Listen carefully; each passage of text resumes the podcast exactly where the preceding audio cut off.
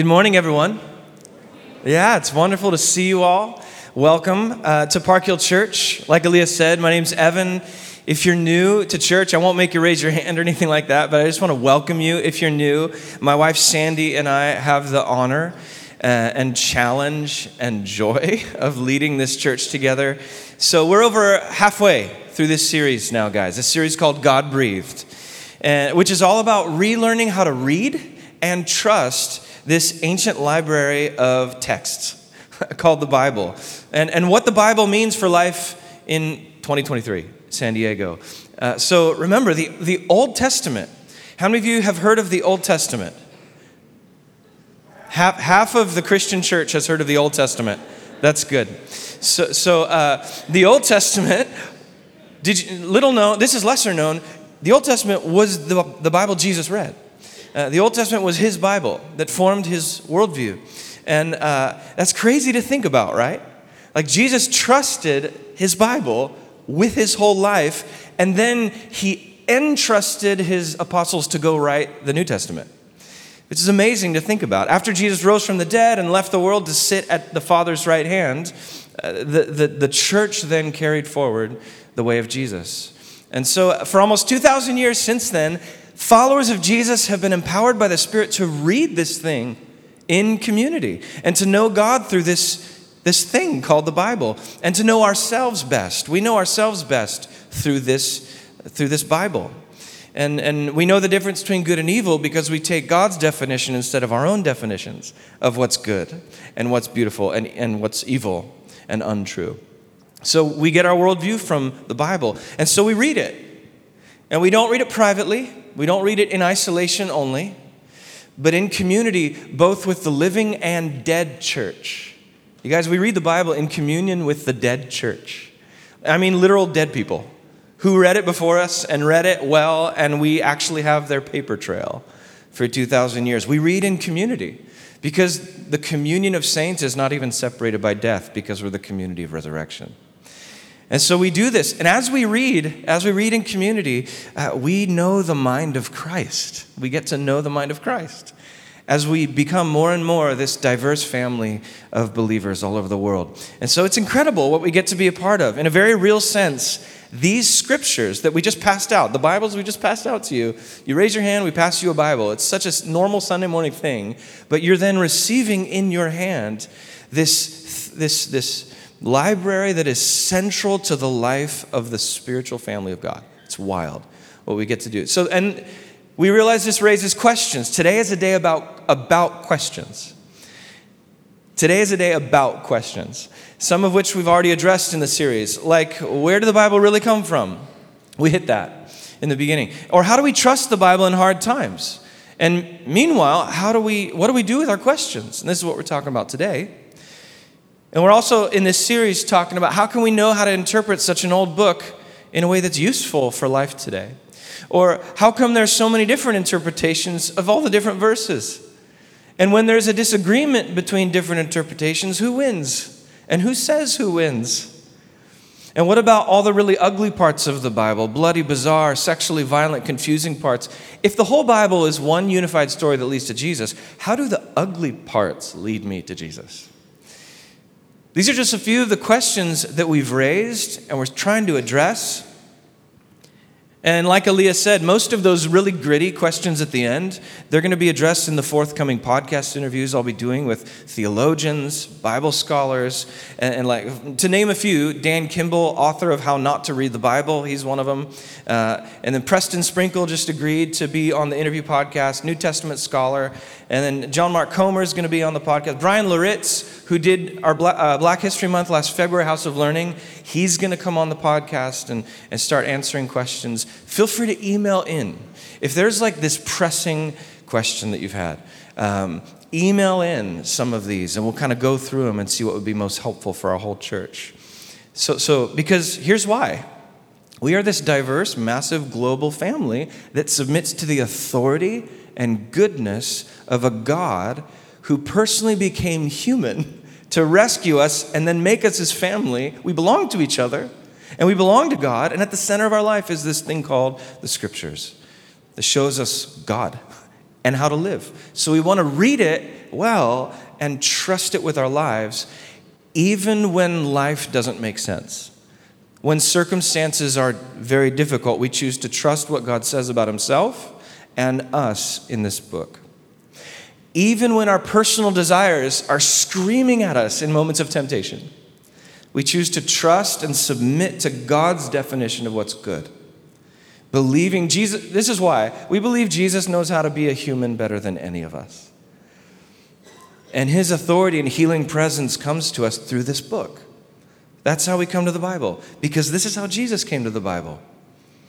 And so, with the help of the Holy Spirit, we follow Jesus in this way, which is why we're looking at a story in the Gospel of Matthew. We didn't read it. Notice we didn't do a scripture reading because we're going to walk through it verse by verse today to let it wash over our imaginations. It's the story in Matthew 4.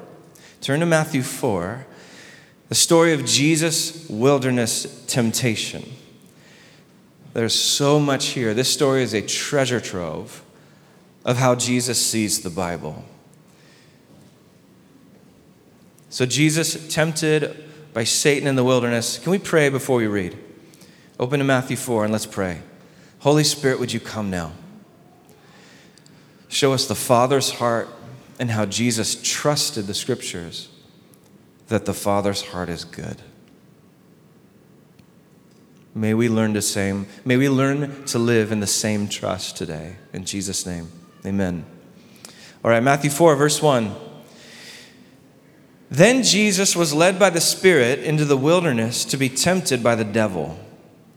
After fasting 40 days and 40 nights, he was hungry.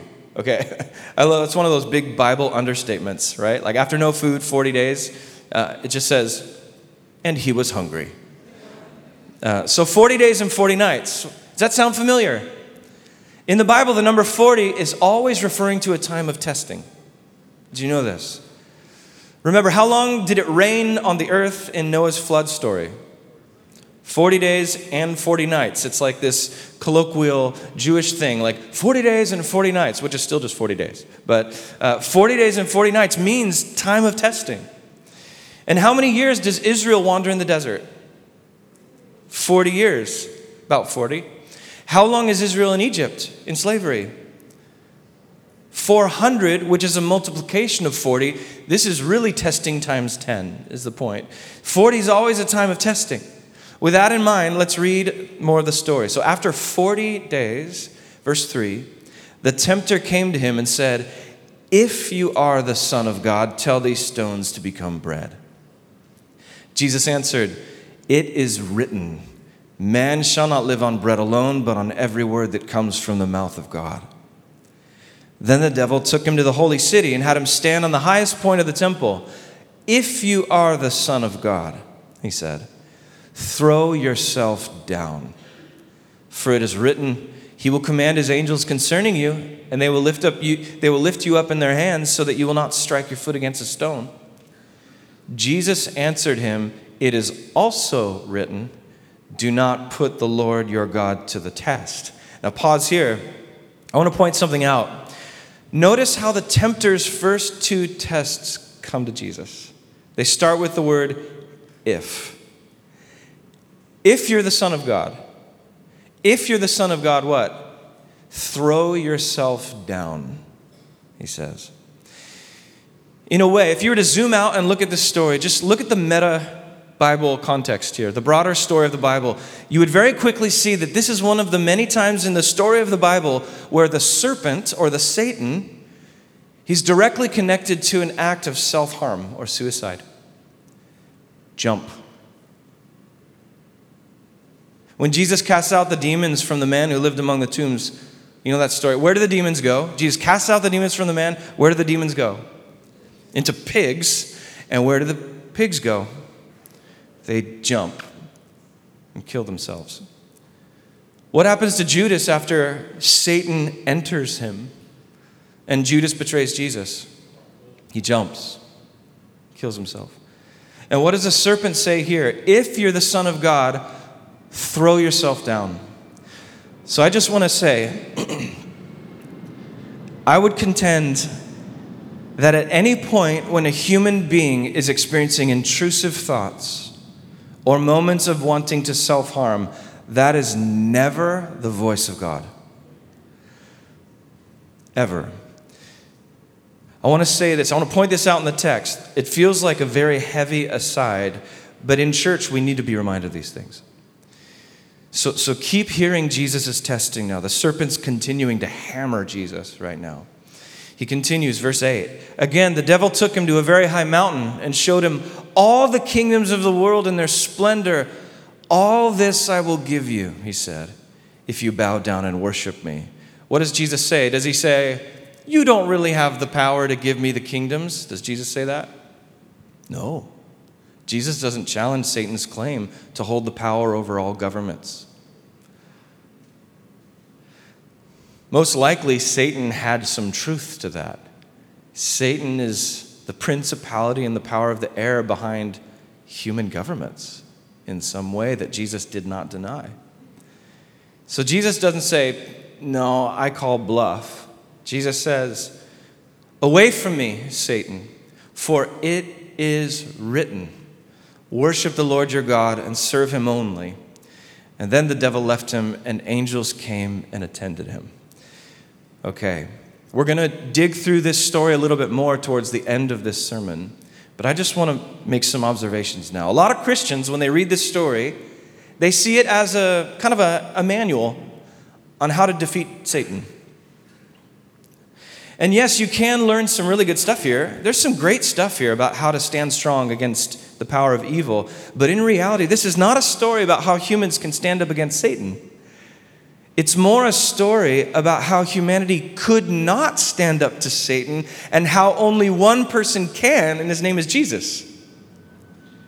So, this isn't primarily a how to, this is primarily an invitation to see Jesus as the second Adam who could do something that the first Adam could never do. Do you understand this? You guys, even after 40 days of hungry, Jesus is stronger than humanity in a garden with all the food they ever wanted.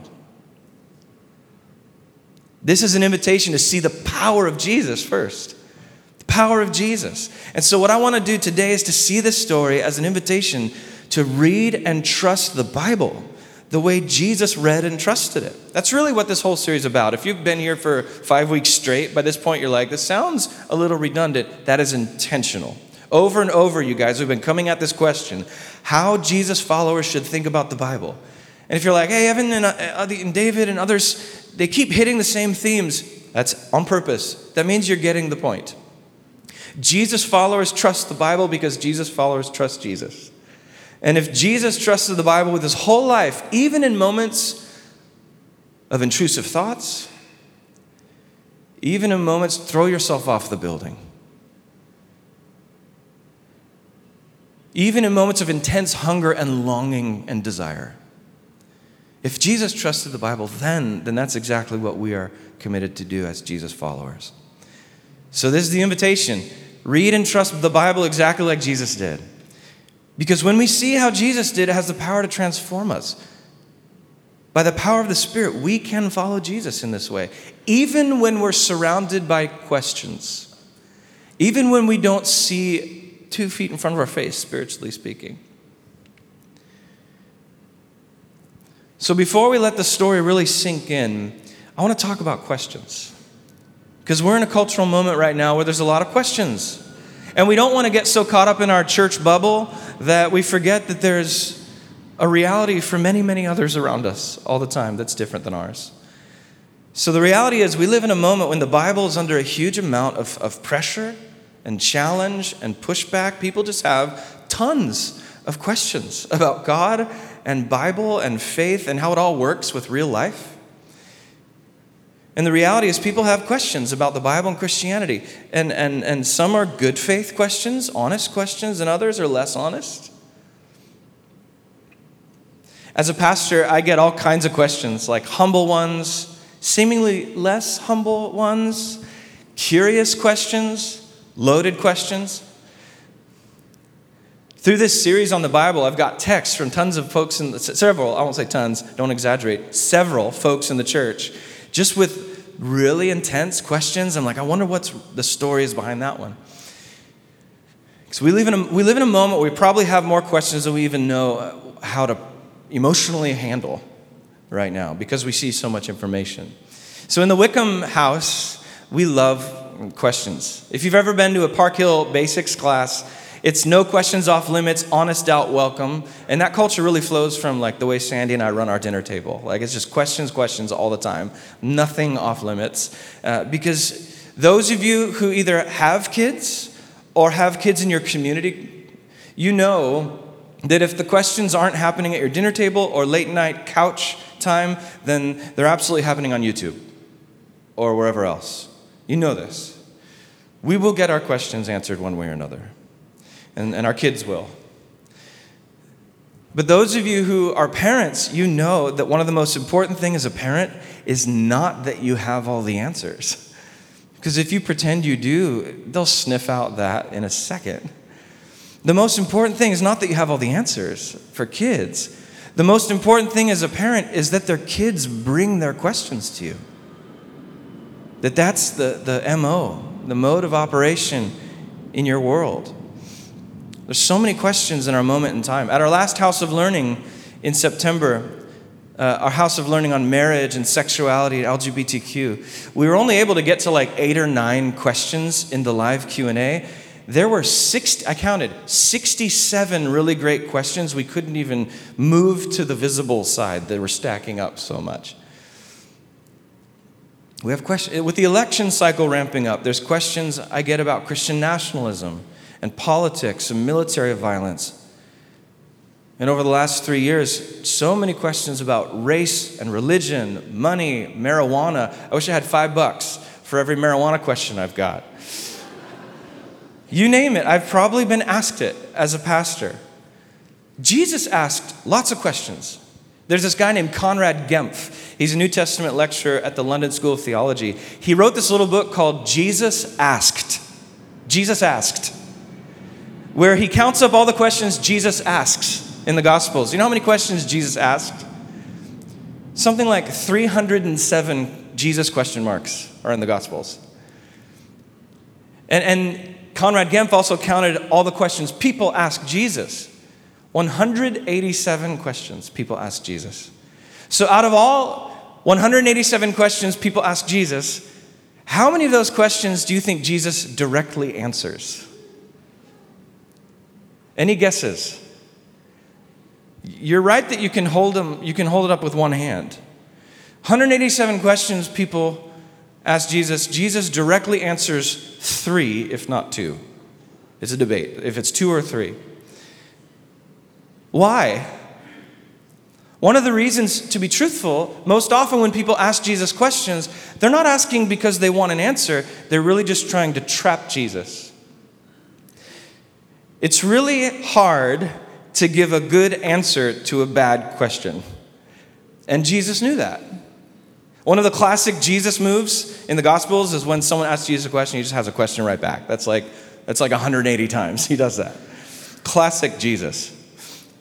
And we have so many questions. So, one of my dear friends, AJ Swoboda, who preached here last year, and AJ's come back to preach during Advent this year. Very excited about that uh, in December. I love listening to AJ just think out loud. He's a professor, brilliant. He's written like 10 books about all the best questions you can think of. He has a new book coming out next, next year, in the first half of the year, on desire. And the title of the book, I think, is called The Gift of Thorns all about desire. It's going to be so. I have the manuscript reading through it. I love hearing AJ just think out loud about things. Once he was pondering, he's like, What do you think our first words will be when we get to heaven? Like we, we enter the presence of God, whether we die or the new or we are resurrected on the spot or the new heavens and new earth comes, whatever. First conscious communication in the next phase of life with God in eternity, whatever that is, what do you think we'll say? And here's what he just imagined our first words when we enter God's presence and we, we consciously step into the reality of God's presence. Our first word, he goes, it's going to be, oh. Because at that moment, we will see everything as it is. And until then, we just won't. We just won't. We don't see things perfectly right now, so we have our theology, right? And we have Q&A podcasts where we explore things.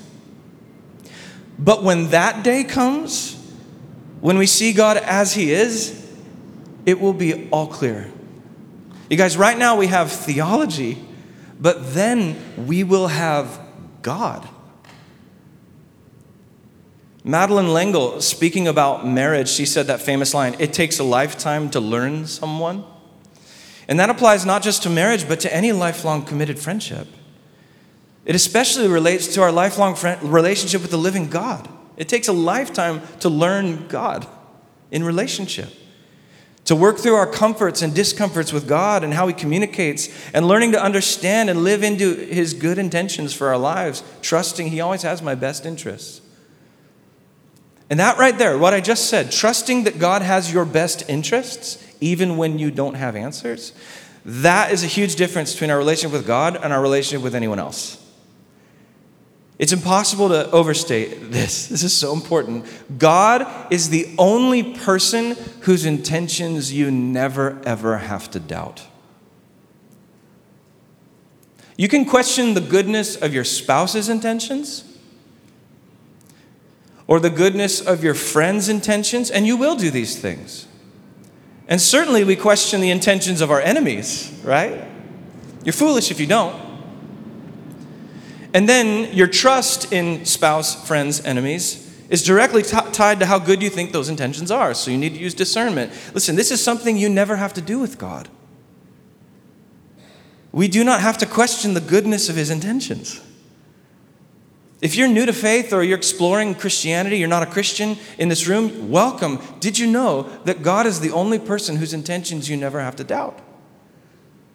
There's security and identity and loved. There's so much safety in God. We can join Jesus in that same trust. This is the trust Jesus has in the wilderness. We're about to see it in the desert when he's hungry, intrusive thoughts, Satan speaking. Jesus doesn't waver in, tr- he wavers in almost, he's starving, and yet he doesn't waver in trusting God's intentions for him. And listen, this doesn't mean your questions go away. This might make more questions come. But it does mean, listen, you know exactly who you can bring your questions to. They won't go away, but you know where to bring them. You always know where to bring them. So you and I are free to bring our most painful, dark doubts, questions to this God revealed in Jesus Christ. And we can be confident He'll never shame you for bringing Him His questions. He'll never be surprised or dismissive of you. Ever. He doesn't promise answers, but He promises you security to bring your full emotions and anger and joy to Him as his loved child in every circumstance you can imagine. And we know this. How do we know this? Because this is what we see Jesus do now. In hunger, isolation, in the face of Satan, he trusts that the Father's intentions are good. So, so this is what we're looking at today. The wilderness temptation story, Jesus shows he's committed to the scriptures. And he shows this trust every time Satan tempts. Satan tempts three times. And each time Jesus says, Hey, it's written, it's written, it's written. I trust, I trust, I trust. So let's briefly look at each one, and then we'll come to the table in that same spirit of trust. So here's Satan's first test. You ready? In his first temptation, Jesus trusts that God's word is sufficient. And here's the text Matthew 4 3 through 4. Satan says, If you are the Son of God, tell these stones to become bread. And then Jesus answered, it is written, that's scripture, it is written, man shall not live on bread alone, but on every word that comes from the mouth of God. So the devil literally tempts Jesus with physical bread for his starving flesh. Yes, Satan uses carbs to tempt Jesus. I think he still uses carbs, and it's a nasty trick.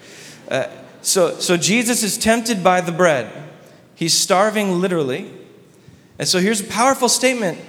Powerful statement from Jesus. He's like, God's word is sufficient. God's written word is enough. It's enough. I have my stomach screaming at me to fulfill my desires. God's word is enough. The bread from the devil won't fully satisfy me, Jesus says. Jesus is telling the tempter, God's word is enough for me. You can eat this book, Park Hill. You can eat this book and it will satisfy your longings in a deep way. It will satisfy your flesh in a deep way. Deeper than the momentary cravings, even.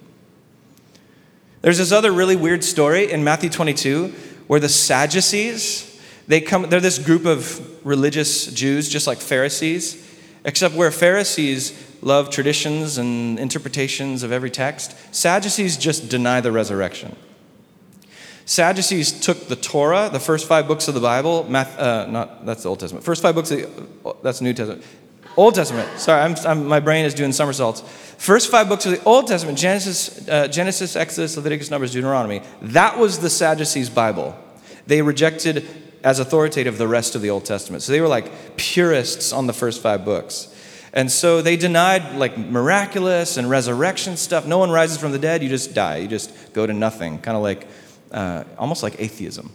And so, uh, so the Sadducees, they, they come to Jesus and they ask this bizarre question. They're like, hey, Jesus, if a woman has a husband who dies and she marries his brother, which was a custom so that you can carry on the lineage, and he dies, and this goes on and on until all the brothers die, whose wife will she be in the resurrection, Jesus?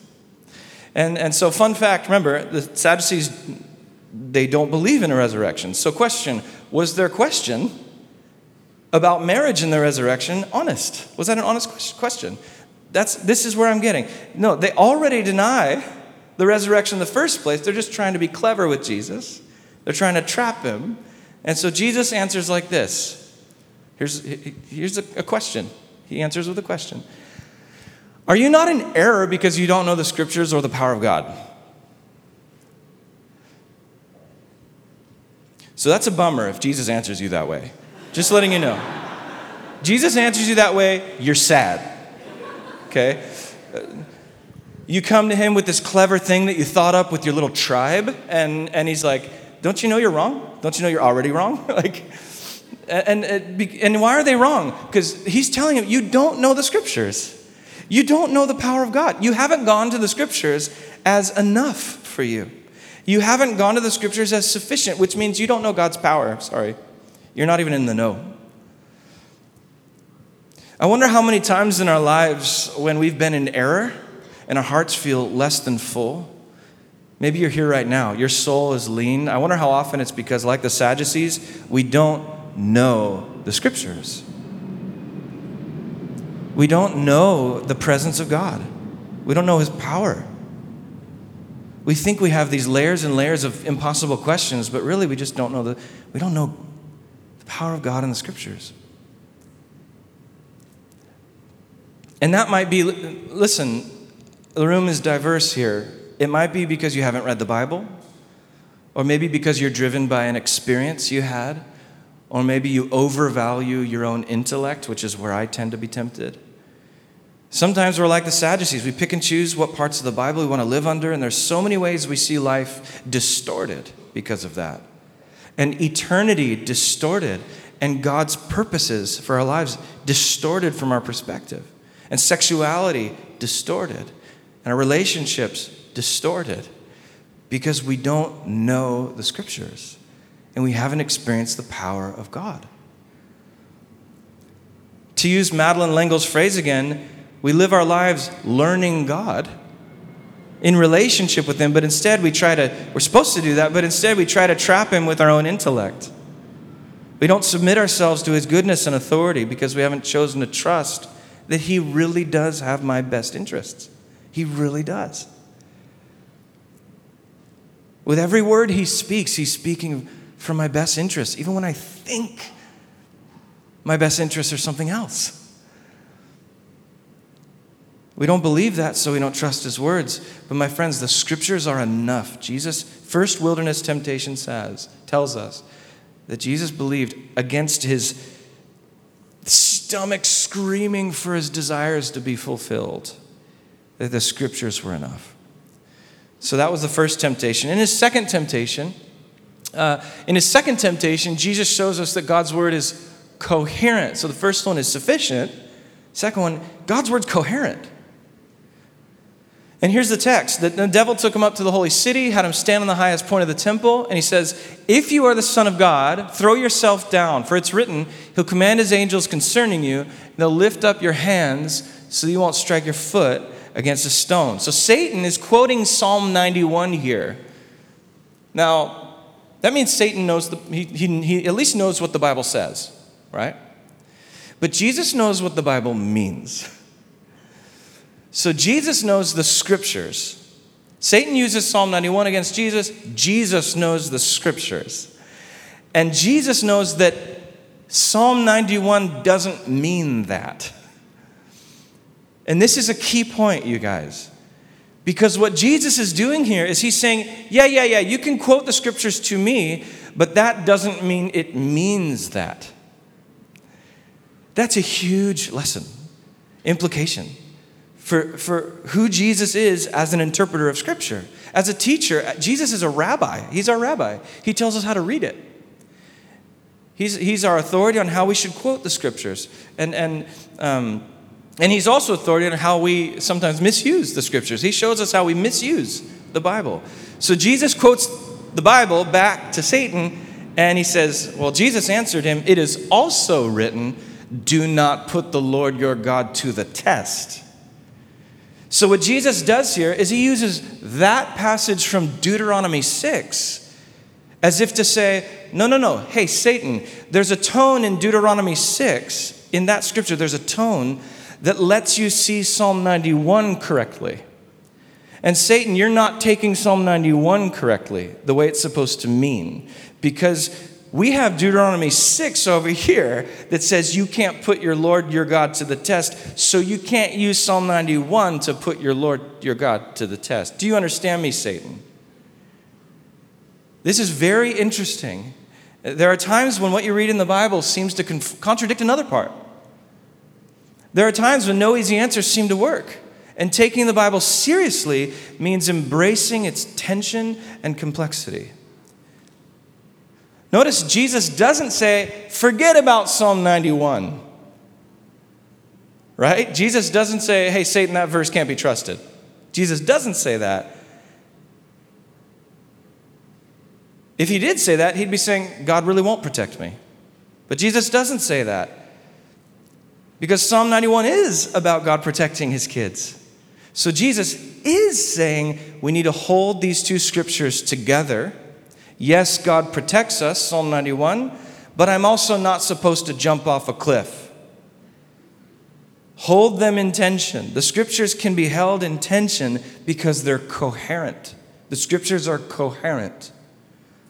What we call contradictions on the surface, and what a lot of antagonists of the Bible like to point out as contradictions, are really spaces where there is a tense coherence, where Jesus is revealing himself in a complex and profound way, as long as we trust that God's intentions are always good. That's the foundation stone. The scriptures are trustworthy. Remember, Jesus says, I didn't come to destroy the scriptures. I came to fulfill all of them, every little letter, every character on your document, every character Jesus came to fulfill. Jesus has this high view of the Bible, as high as it gets, and he believes all the Bible's tensions can be held together coherently as they point to himself. So that's the second thing we learn from this temptation of Jesus. Here's the third. In his third temptation, Jesus shows us God's word is authoritative. So it's sufficient, it's coherent, and it's authority. And here's the text for this one. Here's the end of the story. Again, the devil took him to a very high mountain, showed him all the kingdoms of the world and their splendor. All this I'll give you, he said, if you will bow down and worship me. Acknowledge my authority, Satan says. Jesus said to him, Away from me, Satan, for it is written, Worship the Lord your God and serve him only. When Satan asks Jesus to worship him, Jesus says, I'm not going to worship you. I'm going to worship God and serve him alone. And in this moment, we see Jesus, the God man, placing himself under the authority of Scripture. Jesus lived under the authority of Scripture. So Christians, by definition, follow Jesus and live under the full authority of the Scriptures. It's part of what, it's, it's an inherent part of the identity Christian to live in full submission to the Bible. And, and so when Jesus reads Deuteronomy here, he's reading Deuteronomy worship the Lord your God, serve him only. He quotes Deuteronomy. Only God is the ultimate authority. That's what Jesus intends to do. Jesus intends to worship God alone. Now we have to ask this is the issue, and we come back to this question a lot in this series authority. Authority. It's, it's, a, it's a bad word today in many circles because we have seen so much authority abuse. It's always important to acknowledge that. And at the same time, when we see the good and true authority of God, it just makes him all the sweeter against the backdrop of all the abuse. So we have to unpack this issue. When it comes to interpreting the Bible, it's ultimately about authority. We're hitting on this in every teaching this series because this is the issue. Where does the Bible get its authority? How does, the book tell, how does this book tell us what to do? And the answer, the simplest way to put it, here it is the Bible gets its authority from God. That's the simplest way to put it. The Bible gets its authority from God. Jesus said it this way one line at the end of Matthew All authority in heaven and earth has been given to me. Listen, that doesn't say all authority in heaven and earth has been given to the Bible. It doesn't say that. It says all authority in heaven and earth has been given to me, Jesus. And so it's always it's it's a brief 30 second word here. It's always interesting to me, kind of frustrating, but mostly just funny when I go to a church's website and I see their statement of faith, and the number one thing they believe in their beliefs is uh, the Bible. Like number one, they put the like first and foremost. There's some websites I come across. First and foremost, we believe in the Bible, and I'm like, no, you don't. You believe in God. First and foremost, and the Bible gets its authority from God. It's not the other way around. I think like so. We as followers of Jesus trust. You have that slide slide 17, maybe? Next one, yeah. We, as followers of Jesus, trust in the Bible because we trust in Jesus. Not the other way around. We don't trust in Jesus because we trust the Bible. We trust in Jesus, and therefore we trust uh, in the Bible. And that order is key. And you've heard that many times in this series, over and over. We trust the scriptures because Jesus did. Jesus believed the authority of God was good, and it has your best intention in mind, and it exercises through the Bible to you. The authority of God is mediated through the scriptures to the church over God's kids. And Jesus viewed it was over him, so we follow him in that. In his moments of greatest hunger and isolation, intrusive thoughts, and grief. Jesus believed his own life, his whole life, submitted to the scriptures. And, and dying for sin and rising from the dead, Jesus believed his own life was and is the truth and life that every human heart longs for. And the scriptures are this infallible signpost that reveals the life of Jesus to all of us. So, so church, a big goal, my heart for you today is that you let the beauty of Jesus overwhelm you as you read and trust the Bible. Like delight, like let, the, let his beauty overwhelm you, knowing you're reading and trusting in God's best interests for you as you read the text. Every chapter, the ugliest parts of the Bible, beneath it all, God has his best interest for you at, at his heart. Remember how Jesus says this in John's gospel, talking to the Pharisees, like, hey, you study the scriptures diligently because you think that in them you have eternal life. These are the very scriptures that testify about me, yet you refuse to come to me to have life. You guys, you don't come to the Bible purely to have knowledge. You don't come to the Bible to purely get motivation to be a better person that day. We come to the Bible primarily for union and communion with the living triune God. You, you come to the Bible to, to respond to Jesus' invitation come to me. Come to me. So when we're coming to the Bible, we're saying, Yes, okay, I'll come to you, Jesus. That's what you're doing when you respond to the Bible well, coming to Jesus. So as we move into communion right now, we're kind of, kind of come to the table and, and, and in about four minutes. So yeah, come up, Carter. Just start, start doing your thing, whatever. Play, play that guitar. So as we move into a time of worship, I want the theme of this moment, I'd love to invite you to treat this moment as, a, as an opportunity for delight, to maybe shift a piece of your thinking if necessary. What would it look like to, to shift towards delight in the authority of Jesus over my life? Jesus says, All authority in heaven and earth has been given to me. Christ the Lord, your Savior and your teacher. So, Jesus, teach me. I delight in what you might teach me. His authority is coming to you now through the bread and the cup. It's about to come into your body. As we've read scripture and unpacked what it means, his authority has been mediating toward you. He's exercising his authority over your life in partnership with the Holy Spirit in you. If you're a Christian, follower of Jesus, admitting your need of God's forgiveness and healing power because of Christ's death on the cross, giving forgiveness of sins a place in your life, you now admit your need for Him, receive forgiveness, become God's child. Now the Holy Spirit is working in you to, to, to make you more and more aware of God's good intentions and more and more delighting in that and then his own character comes out of you. So not only is authority is mediated to you, but then the Spirit moves out of you and bears fruit like Jesus towards other people in your life. And so right now we're saying yes to that love relationship with God. We're saying yes to the union.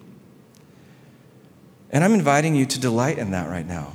These songs that we sing, we're going to sing a song before we even come to the table just to sit in union with God as a church. If you're not yet a Christian, the invitation for you is to step into the community of Jesus by saying yes to his authority. Admit you need his forgiveness. November 5th, we're baptizing people. First Sunday of the month, baptisms. Be baptized on November 5th and then start the journey with the community of faith, where you can bring your questions and your doubts and your joy and your intrusive thoughts, you can verbalize them. In the presence of a God who has your best interests. And for all of us, if, you're, if you are Christians, for the rest of us, most, I probably the vast majority here, are in some sense following Jesus. So come to the table where there's forgiveness and power right now. Just like Jesus was tested, just like Jesus was tested. Um, notice, two out of the three temptations were tempting Jesus to doubt his identity. If you really are God's loved son, if you really are God's loved son, twice, if you really are loved by God. Satan wants Jesus, Satan wants you because he wanted this for Jesus. Satan wants you to doubt the truest thing about you that you're the loved child of God. I guarantee that's what Satan's actively working and wanting you to question today. And it's coming to you as a different kind of question. You're, you're, you're questioning your identity, but really the question you think you have is some other thing. Like maybe you're like, Am I even significant? Does my work matter? And, and, and you try to answer that by comparing yourself to people at work or maybe family members that seem to be making an impact better than you. And so you envy, and therefore you're anxious or angry about your significance. Or maybe you're questioning whether you're lovable, like I'm not attractive enough, not the right body, not the right bank account, not the right relationships. Or not to be too dark, but you're questioning whether your life is worth living anymore. Again, the enemy could be bringing you the same thing he brought Jesus. Just jump, see if God saves you. Or maybe you're just doubting whether you're secure and safe to open. Like my doubts, my problems are too dark for people. I'll be kicked out or I'll be othered. I'll be too much for someone else. You name it. Hear me loud and clear. These are identity questions. If you're a follower of Jesus, then the truest thing about you is that you are a loved child of God who belongs at the table of Jesus' family, period. So the invite for you today is to come into that light. Come into that light. Can we spend this song? Feel free, if you're able, to stand and sing, or sit and sing, or maybe move into an aisle and just stretch your hands out and be open. Maybe it's simply sitting in your chair with your legs uncrossed, your palms up to increase your breathing and circulation and just be still and just say, God, is that, could, it, you do have your best interest for me in your heart. And just say thank you. So I invite you to delight for these next few minutes together. And then after a song or two, we'll come to the table. So just feel free to be in His presence right now. Holy Spirit, come. I just ask you to come. Speak your love. Speak beloved identity over your children. And anyone who's not yet a follower of Jesus, may they say yes to becoming your child. Come now, Lord. Speak, Lord.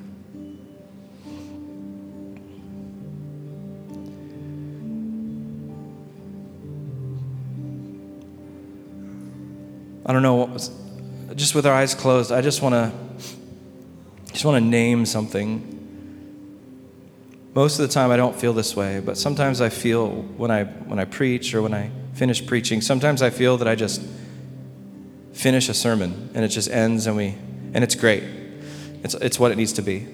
But other times I feel that there are specific specific ways that the Spirit is is loving you and loving individuals in the room and drawing you into his trust. And so during this song, there's going to be people up front, pastors, community leaders, trusted prayer leaders, who would love to just hold your prayer with you. They'd love for you to come forward and pray for you about specific things I just said. I really, I don't, I'm not going to name anything, but, but you can you're free to name these things. These places where the enemy or narratives in your head are causing you to doubt the truest thing about you.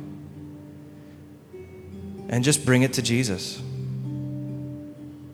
So bring it to Jesus during this song. Come forward.